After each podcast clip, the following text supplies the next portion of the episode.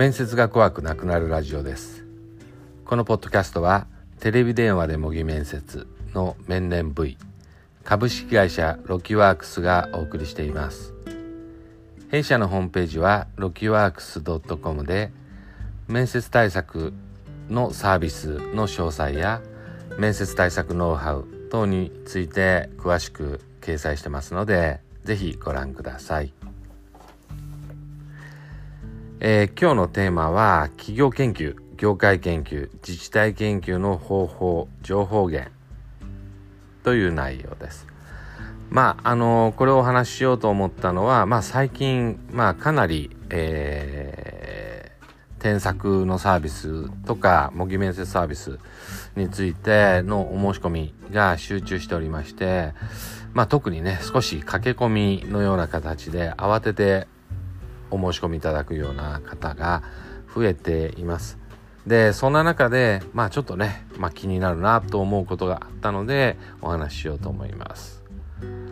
まず、就職活動とか、まあ、あるいはね、公務員試験について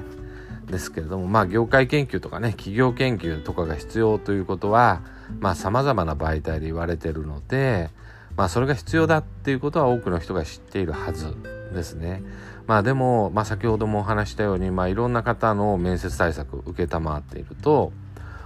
応募先企業のこととかその応募している業界のことあるいは応募先の自治体公務員の場合ですねのことなどを、まあ、よく知らない人っていうのは多いものです。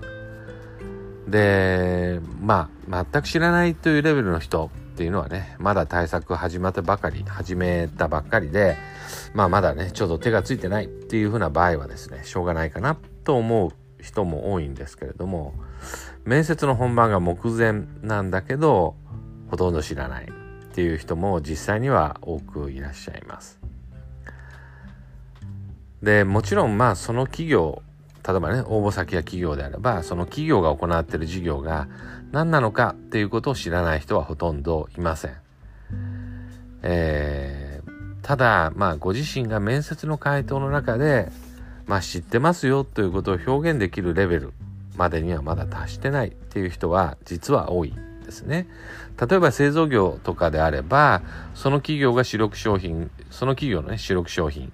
が何なのかを知らない人は、まずいないでしょう。まあ、例えばね、あの、自動車会社であればト、トヨタとかね、であれば車作ってるとかですね、車を作って売ってるとか、まあ、そういうことはわかりますよね。ただ、まあ、そのせい、で、またその製品が実社会でどのように役に立ってるかも、まあ、知ってるっていうのがほとんどだと思います。でも、その製品が競合の製品、まあ、他のライバル会社のね、商品とかと比べて、まあ、どんな風に優れてるのかとか、あるいは似たような製品がいろいろある中で、まあ、どういう分野どういう客層を狙ってねあるいはどういう分野を主に担っているのかとかについてお聞きすると途端にわからなくなるという人は多くなります。あるいは、まあ、主力事業以外にもいろんな新たな取り組みをね始めている事業なんかも企業によってはありますけれどもこういうものも知らないことは多いです。でなんでその既存の事業だけじゃなくて新しい事業を取り組んでるのかとか、まあ、その背景事情についてもまあこういう場合は理解してないわけですね。またそのどんな市場市場の中のねどこをターゲットにしてるのかとかあるいは今後どこを開拓していくべきなのかっていうねまあそういう市場はどこになるのかとかについても全く答えられないっていうことが多いでまあもちろん、まあその企業に入社してるわけではないですから、まあそんなに詳しく知ってる必要はないとも言えます。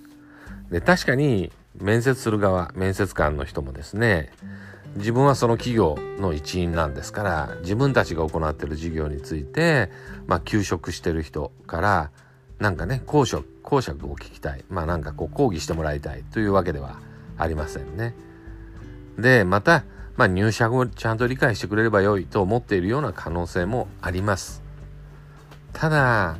典型的な質問、面接でね、される典型的な質問である志望動機とか、なぜこの業界なのかとかですねあるいは入社してやりたい仕事は何かという質問に対してまあ表面的なものではなくて実のある回答をしようとするとすればまあその企業が行っている授業の内容について多少は詳しく知っておく必要があります面接官は当然まあ、先ほども言ったように求職者から自分たちの授業について何か教えてほしいわけではないんですね。ただ自分たちの授業を推進する一員になりたいと本気で思っているのかどうかというのはぜひ知りたいわけです。でこの本気度とか熱意といったものを伝えるためにはまあ単にねこう熱く語るなんかこう熱っぽい語り口調で語るとかっていうふうなだけでは足りません。まあどんなに情熱的に語っても中身がなかったら意味がないんですね。で例えばどんなに好きかを熱烈に語っても私のことを知ってるのかしらと思われたら、まあ、好きということの信憑性を疑われるのと同じです。まあ例えばねいきなりプロポーズされてもですね私のルックスだけが好きなのか私をまだ全然知らないのにプロポーズしてくるなんてその外から見えること表面的なことしか見てないんじゃないかみたいに思われるのと同じですね。ちなみに応募先や業界についての知識によって、まあ、面接でね差がつく質問っていうのは例えば次のようなものです。志望動機まず1つ目。1志望動機を話してください。2なぜ弊社あるいは公務員の場合ねなぜその自治体でなければならないのですか？という質問ですね。3競合他社、まあ、あるいは公務員の場合近隣自治体などと比べて弊社あるいはその自治体の強みは何だと思いますか？という質問ですね。4その企業あるいは自治体が推進している事業や取り組みで注目しているものは何ですか ?5 弊社あるいはその自治体の課題は何だと思いますか ?6 採用されたら具体的に何の仕事をしたいですか？という質問。まあ、この場合は、例えば部署名なんかも含んで回答したいところですね。で、7、この業界の将来性についてはどう考えていますか？まあ、業界に関する質問ですね。8、最近の〇〇市場。例えばその企業が事業を行うフィールドですね。例えば自動車メーカーとかであれば自動車市場になりますけども最近の〇〇市場の動向で気になることはありますか？まあこういった質問です。でまあここに挙げたね今まあ8つ質問を挙げましたけどもこの質問が全てというわけではありませんしあのー、逆にこれらの全てが全部質問されるとは限りません。ただどの質問もまあ採用の面接でね質問されたとしても変な質問だなと文句を言えないようなものですね。特に転職組の人たちはこれらへの質問にしっかりとした背景知識を持って答えることができなかったらちょっと本気で疑われるということはあると思います。まあ新卒の人はそこまで正確で詳細な理解を求められるわけではない。という面はありますけれどもあまりにもぼんやりとした理解とかあまりにもちょっとね勘違いしてるとか全然知らないとかっていうことであればやっぱり本気度を疑われるというわけなんですね。でまあこういったね企業研究とか業界研究っていうのはちょっと考えるとねブルーになるような感じだと思います。やっぱり面倒ですからね。でも実際にはそれほど労力かけなくてもできます。で実際私は多くの面接対策を受けたまっていて例えば1日に何人の方の模擬面接とか添削とかをやってますけれどもまあ対策を実施する前あるいは添削してる最中とかにご利用者様の応募先のことを調べています。ただまあ本当に多くのご利用者様に対応するためには一つ一つにまあそれほどすごい長い時間かけるわけにはいかないんですね。で、もちろんご応募先に応じて難易度は異なりますけども、まあ長かったとしても2時間程度。短い時は30分程度で調査を済ませます。まあ、30分程度っていうのはね、ちょっと短いですけども、これは、まあ、ご依頼からね、対策の実施まで時間がなくて、例えば模擬面接の質問もリストを作んなきゃいけないとか、その方の履歴書とか職務経歴書とかもね、エントリーシートとかも拝見しなければいけないとか、まあ、いろんな準備をしなければいけないけれども、例えば朝申し込まれて、まあ、午後に、えー、模擬面接やるみたいなね、まあ、イマージェンシーな場合もありますから、まあそういう時とかにはやっぱり超短い時間で調査済ませなければいけないんですね。で、こういったことができるのは、現在はね、ウェブサイトで、まあ、ネットを使って様々な情報を得られるというおかげでもありますね。一昔前だとこういうことできなかったと思います。で、まあ、こういうふうにね、私、まあ、短時間で、まあ、あの、慣れてはいるとはいえ、短時間で、まあ、調査をガッとやってしまうんですけどもその短時間で調査した私よりも実際に応募するご本人の方が応募先のことを知らないということは実は多いですね。ではね、さて、まあ、あの、具体的に、まあ、企業研究とか、業界研究、自治体研究とかやっていく上での手順をちょっと話していきましょうかね。で、まず、企業のことを調べるのであれば、まずその企業のサイトを見ます。これは当たり前ですね。で、ただ、時々、まあ、新卒のね、学生さんに多いですけども、採用の、採用情報の特設サイトみたいなものがね、企業のコーポレートサイトとは別に設けられてることがあって、まあ、そこに採用に関する情報は全部まとまってるっていう風な企業もあります。でそういう場合、採用情報特設サイトだけを見て、えー、企業のことを知ろというふうにする人がいます。もちろん企業側もね、えー、採用サイト見るだけで企業のことある程度分かってもらえるように情報をまとめてたりしますけれども、まあそこに書いてあることだけで満足してしまうということは多いんですね。でも、実際には、その応募してくる人よりも、例えばお客様とか、あるいは取引先とか、場合によっては出資をしてくれる人とか、まあえー、まあ、そういった人たち、えー、とかですね、まあ、今後取引をしてくれるかもしれない潜在的な、えー、取引相手とかですね。そういった人たちに対して自分たちを知らしめようとしている。ということになればコーポレートサイトの方に詳しく載ってるわけですね。ですからちゃんとコーポレートサイトの方を確認しましょう。でこういったまあ企業のサイトを見るとですね就活生なんかは、まあ、企業理念などをチェックしてねそれを記憶しようというふうにする人も多いですね。でそのよく新卒のね面接の方面接の練習まあ本番でもあると思うんですけども企業サイトに掲載されてる経営理念などをそのまま話して、まあ、これに共感しましたみたいなことでね、えー、志望動機の一部にするみたいな人はいます。でもまあ誰でも読めばわかる内容にいくら共感しましたと言われたところで、まあ正直面接官は、はいはいと思うだけです。もちろん一応知っておくことは必要なんですけども、私はまあこの企業研究とかするときにこの経営理念のところはざっと流し読みをします。結局これ話したところで他の応募者と差別化はできないので、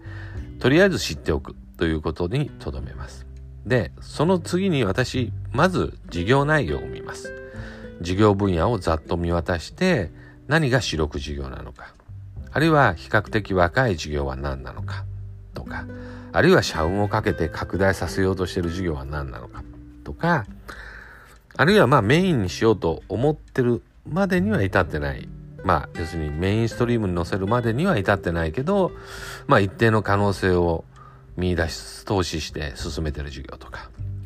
まあ、こういった分野ごとの性質とか比重を見ます。でその上で、まあ、ご利用者様が実際にやってみたいなと思うような事業分野はどれなのかなということを考えます。で、まあ自治体の場合ですけども、自治体の場合はホームページには例えば市役所とかであればね市政情報といったページがあります。まあ、そこをたどるとほとんどの場合、まあ、次のね、えー、深さのところに市の計画構想といった項目があります。でここを見ていくとほぼ全ての自治体で第何次〇〇市基本計画のようなものが見つかるはずです。でこの基本計画みたいなものっていうのは多くの場合は中中期的なねまあ中長期っていうことはないかな。まあ中期的な市政の推進の基本的な方向性が示されているものですからまあチェックしましょう。非常に膨大な場合もありますけれどもしっかりと項目に分かれていますので、まあ、全部を読まなければいけないというわけではなくてその中からその自治体に特徴的なものとかご自身が関心がある分野などを探す。というわけですね。まあ特徴とかもですね、結局自治体が自分たちで、まあ自己申告というかね、自分、自己アピールとしてね、うちはここ頑張ってますよみたいなこと書いてあるので、まあそういう、その自治体側のアピールに従って読んでいけばいいと思います。で、その上でもっと具体的に知りたいと。例えば子育て支援の分野に関心があるんだけれども、基本計画にはこういうふうにしていきますよって書いてあるけど、もっと具体的に、超具体的に市民に対してどんなサービスを行ってるのか、みたいなことを知りたい場合は、まあその基本計画をもっと具体化したようなものがあるはずです。例えば、〇〇市何々プロジェクトとか、ほにゃららプランみたいなね、名前がついてることも多いですね。まあ、こういったものを紐解いていきます。で、どうしてもよくわからない時もありますね。なんとなくね、ホームページの構造上もあるいは公開の仕方からもわかんない時あるんですけども、そういう場合は自治体の組織図を見てみましょう。そして自治組織図の中から該当する政策を実施しているような部署を探し出して、その部署の仕事内容から施策を探していくっていう方法がありますね。さて、まあその中でね、その自分が関心がある事業分野っていうのを見つけたらですね、まあその事業の、その、例えばビジネスとしてのね、強み、まあこうだから儲かるだろうなとか、こうだから競合に勝てるだろうなっていうような強みの部分と、要するに、まあ、私企業であればね、儲かるっていうのは大事なので、なんで儲かるのかっていうふうなことに対する考察と、それから社会的な価値の両面を考えます。まあ、要するに、こういう社会に貢献してますよと、この製品は社会に貢献してます、このサービスはお客、えっと、社会のね、こういうところのを補ってますよ、みたいなことを考えるということなんですね。ただ、これ考えるといっても、自分でゼロから考える必要はありません。ほとんどの場合、その企業のサイトとか、そういうところにね、これにはこういう意味があります、こういう価値がありますということを、自ら訴えてます。ですからそういったところからあこの事業には確かにこういう価値があるなっていうことを確認すればいいわけなんですね。で次にその社会的な価値と自分自身をどうつなぐのかっていうのを考えます。でこれはここが結局志望動機とか具体的にやりたい仕事につながる調査というわけなんですね。ですからその会社の事業を知りまあその特と注目すべき事業を選び自分がやりたいような事業を選びそれの社会的な価値をと強みを知ると。でそうすれば、まあ、そういったところを入れ込んでいけば志望動機とか具体的なやりにやりたい仕事の内容が、まあ、充実するということなんですね。で、まあ、ここまでやるとですね例えばエントリーシートを完成させるとかそういうふうなことだけを目的にしてる人ってここで終わってしまうんですけれどもまあ、次にやるべきは、自分がターゲットにした事業分野とは、ちょっと毛色の異なる事業分野で面白そうなものを一つ選びます。自分がこれをやりたいというふうに言わないものであってもですね、例えばあなたのやりたい事業分野以外に他の分野で何か注目してることはありますか？みたいな質問もありえますね。まあそういうことに備えてやりたい分野以外の事業を探しておくということです。例えば自治体であればですね、まあ、例えば先ほどの例で言えば私子育て支援に関心があります。とかですね、ある、まあ、福祉とか、まあ、保育であるとかね、あるいは教育であるとか、まあ、そういったものに関心があります。ということで押していこうと思っているのであれば、まあ、それとは全く別の方向の、まあ、ちょっとね毛色の違う分野。例えば産業振興の話とかですね。企業誘致の話とか。まあちょっとね全然方向性が違う分野が違うっていうふうなものに関してもチェックをしておく。それによってまあ知識のバランスをとっておく。で何か突っ込まれた時の予備にしておくっていうのは大事だと思います。でこういった情報をね調べていく過程では企業サイトだけではね十分に理解できないことがあります。で場合によってはねその企業ホームページがまああんまり充実してない充実してないとそこそこの規模の会社であってもまあなんかすごいありきたりなことしか載ってなくてあんまり詳しくねその経営の方向性とか、えー、事業戦略であるとかそういったことをねあんまり訴えてないようなホームページもありますね。でそういう場合はできれば、えー、業界に関するビジネス情報サイトなどの記事を漁ります。でまあ業界に関す業界動向に関してねまあいろんなネット上で情報があります。でそういうものを見てみるとですね例えば自分の知ってる企業ビンゴの情報じゃなくても、まあ、それにちょっと似通ってるだろうなと想像できるような企業に関する記事が載っていたりでその場合その似たような会社と自分がまあ応募してる企業がね、まあ、同じような市場の中での位置づけであれば、まあ、そこに書いてある課題とかあるいは業界の動向で注視すべきこととかっていうのは、まあ、同じように当てはまるわけですからそういうところから情報を取ることもできますね。であるいは上場企業みたいなね、まあ、こういう場合はまあ非常に情報は充実してると思うんですけどもこういう場合は IR 情報ですねあのにも当たってみるといいと思います。で最新の決算単身みたいなものを開いたりすればですね、まあ、非常に豊富な情報が載ってます。まあ、決算単身なかなか読み込むの大変かもしれないんですけども IR 資料としてね投資投資家に分かりやすく説明するために例えば 2020○○ レポートみたいな文章が公開されていることもあります。でこういった資料を見るとですね大体その企業が安定的に収益を上げている事業は何なのか。あるいは今後新たな収益の柱にしようとしている事業は何なのか。あるいは課題を抱えている事業。なんかねまあちょっとここは課題なんでここから改めていきますよみたいなことが書いてある事業。まあ、そういったねこう事業のそれぞれのセグメントをその企業がどう評価しているのかが、まあ、きちんと表現されていることがほとんどです。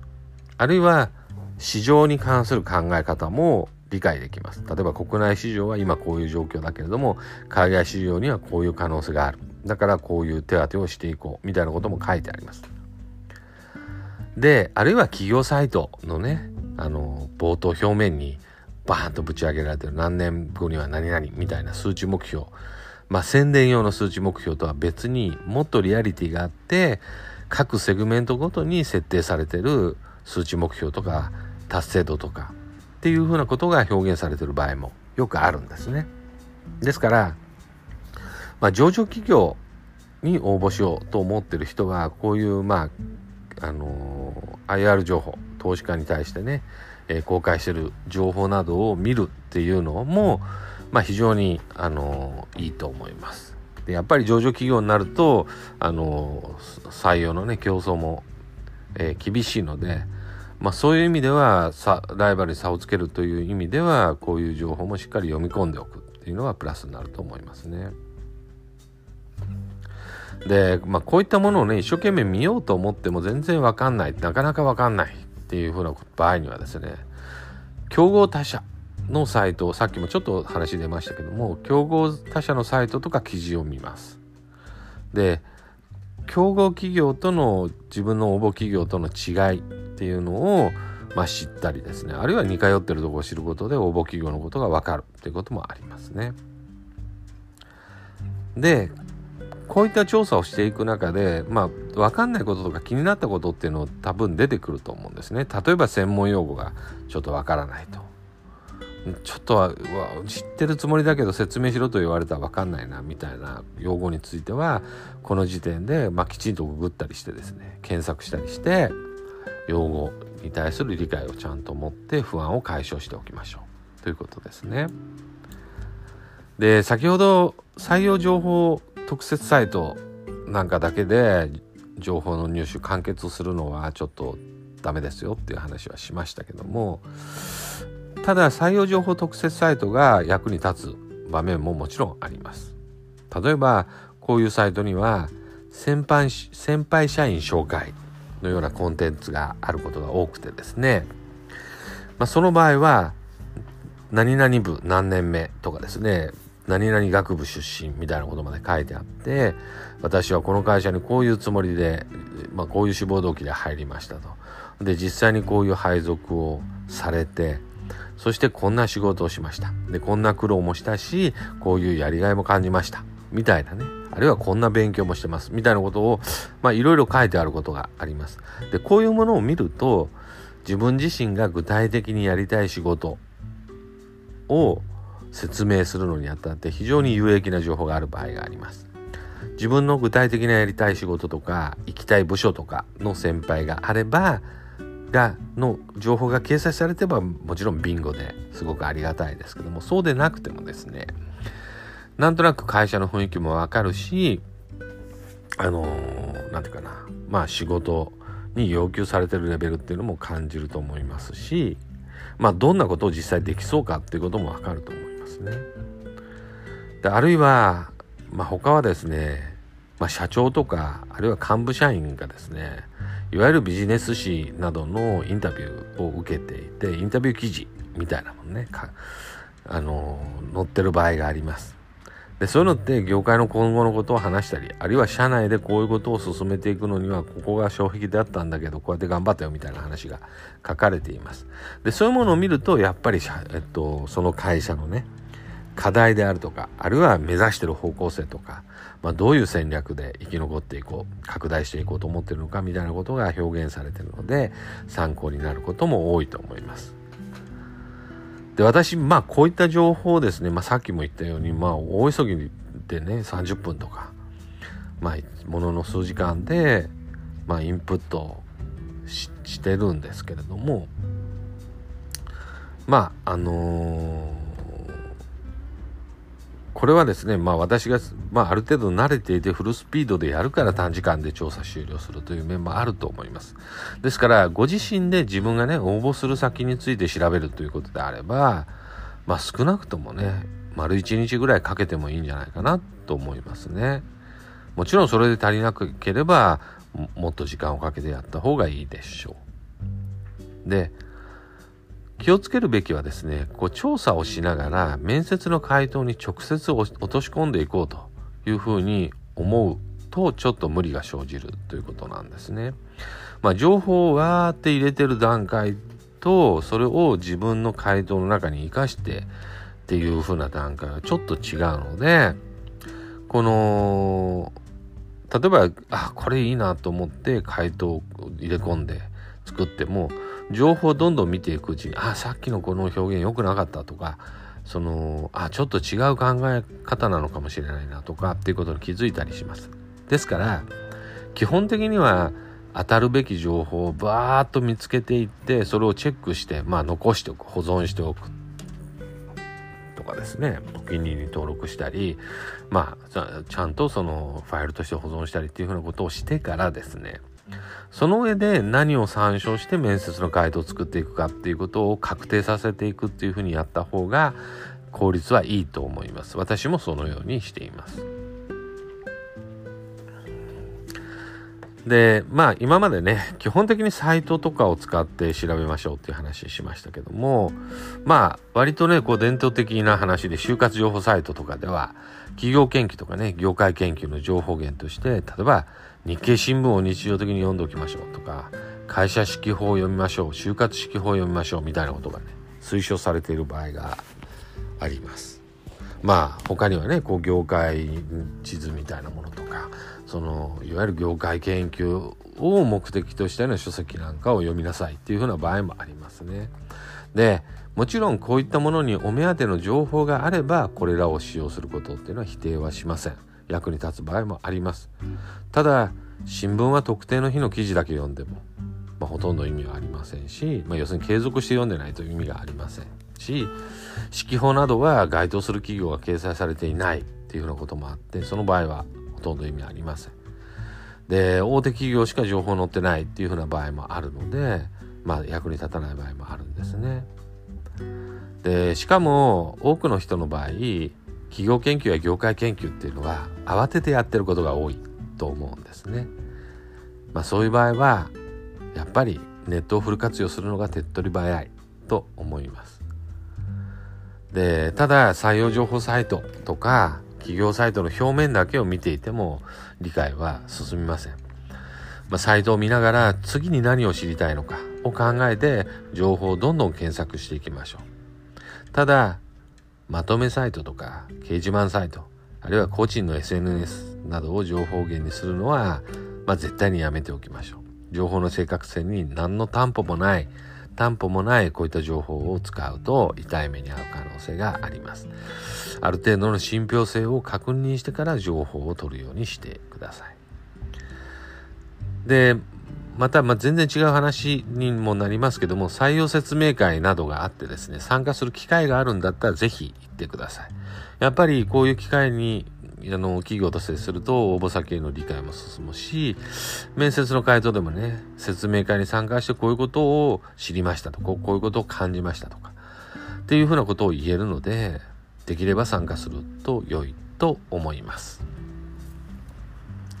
はい、えー、今日はですね、えー、企業研究や業界研究自治体研究の方法情報源についてお話をしました。ぜひ皆さんね積極的にこういったものに取り組んで面接での回答をより充実したものにしていくように頑張ってください。もちろん何かあれば、え、弊社のサービスご利用ください。今日もお聴きいただきありがとうございました。